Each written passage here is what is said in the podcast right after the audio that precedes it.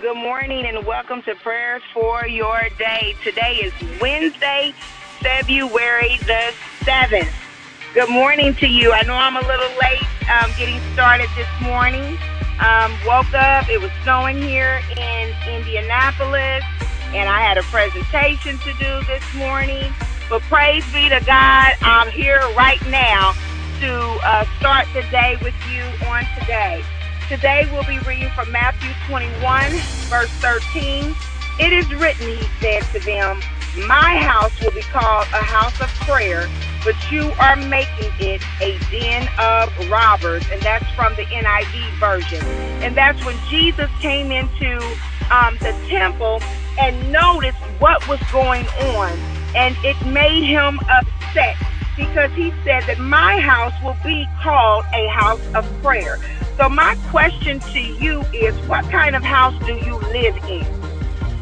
Now, I can remember growing up, you know, and having friends, that this person's house was the party house, and this person's house was um, a place where you could go where you just have fun, you know, uh, playing games. There were always other kids over there, but everybody's house has a name.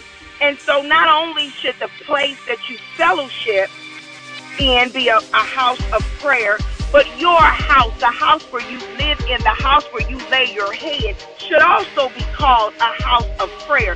The temple, this body that you live in, should be a house of prayer because the Bible tells us to pray without ceasing. So even your very body should be a place of prayer where you are in your prayers.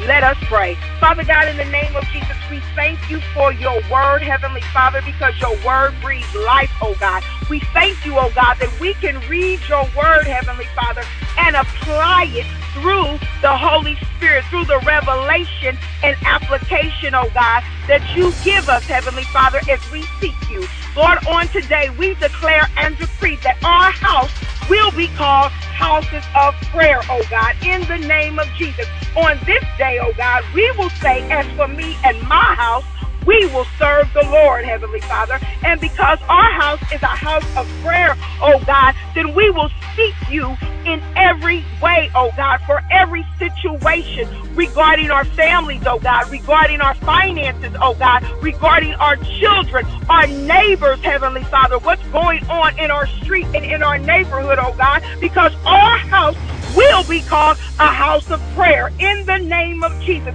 Because oh God, we are choosing this day that we will serve you, Heavenly Father. We are choosing this day, oh God, that as we go into our homes, oh God, and because we will be spending more time with you, Heavenly Father, more time spending your word, oh God, more time lifting you up, Heavenly Father, through praise and worship, oh God, more time, oh God, praying to you, oh God, seeking you, Heavenly Father, that we can say on this day, we will serve God. On this fellowship with the Lord. On this day, we declare and decree that our house is a house of prayer because it is in prayer, oh God, that we get to know you, oh God. It is in prayer that we are changed from the inside out, oh God. It is in prayer that we have peace.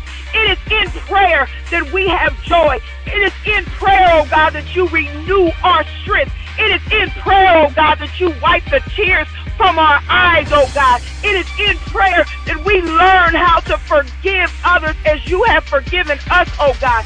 It is in prayer, oh God. Hallelujah. That we want to know the plans that you have for us, oh God. It is in prayer that we learn to wait in expectation for the things that you have promised us, oh God. It is in prayer that we meditate on your word, oh God. It is in prayer, oh God, that you begin to order our steps and we begin to learn that all things work together for our good. It is in prayer that we can receive our healing in the name of Jesus.